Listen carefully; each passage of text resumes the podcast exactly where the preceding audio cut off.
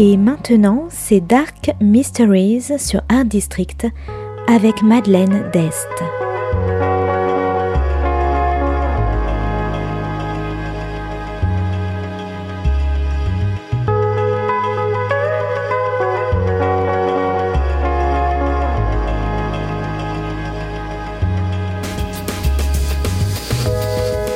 Welcome to Dark Mysteries, a book review show devoted to crime, mysteries, thrillers, and the dark side of human nature.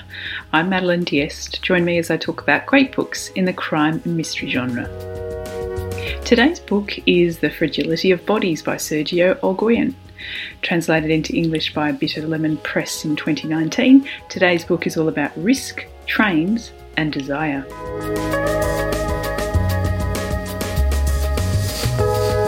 A man plunges to his death from a building. Inside his pocket is a suicide note.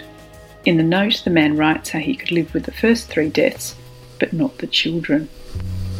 The police find out that the man was a train driver, attending a psychologist in the same building for therapy after a number of suicides, people throwing themselves in the path of his trains.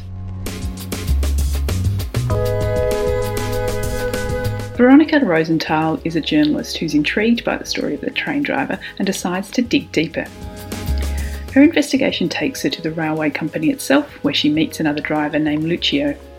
From the first moment she sees the married Lucio, she feels the spark between them. Veronica organises to accompany Lucio on one of his shifts, away from the prying eyes of the public relations manager of the railway, and Lucio takes her into the driving cab on his worst shift of the month the shift when he knows the kids will play on the tracks, and if they don't move quickly enough, one of them could die.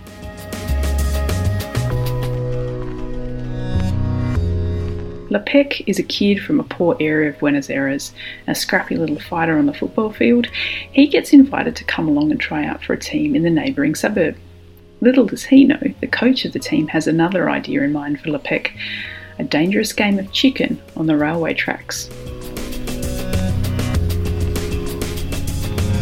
The Fragility of Bodies is a fast paced thriller about organised crime, corruption, and what poor kids will do for money. Having personally worked in rail companies, I know that one unders, as suicides under trains are known, is a serious problem with terrible ramifications on the poor drivers. This is a story of men who'll take advantage of poor children to gamble on a game of life and death without consideration for the damage they're causing.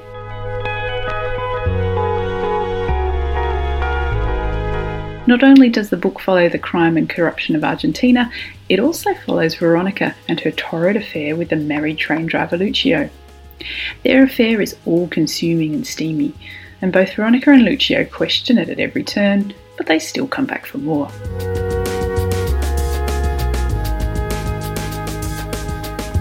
Veronica is an independent woman. She sleeps with whoever she likes, she drinks, she takes advantage of her father's connections in the legal world and men who have crushes on her to get what she wants to build a story. She's actually pretty awesome. But she also comes from a privileged side of Buenos Aires, and despite being a journalist, the story takes her to parts of her own city that she's never ventured to before.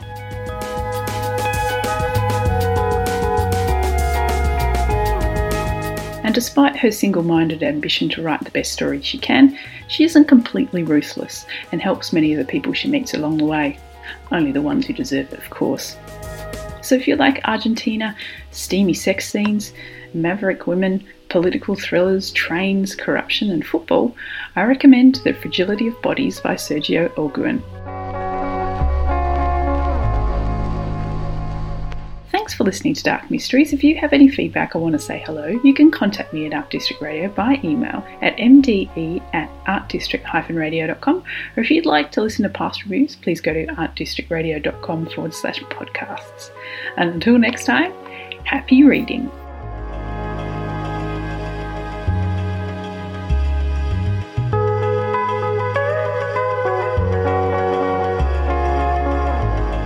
C'était Dark Mysteries sur Art District, la chronique en anglais de Madeleine Dest qui nous vient directement d'Australie.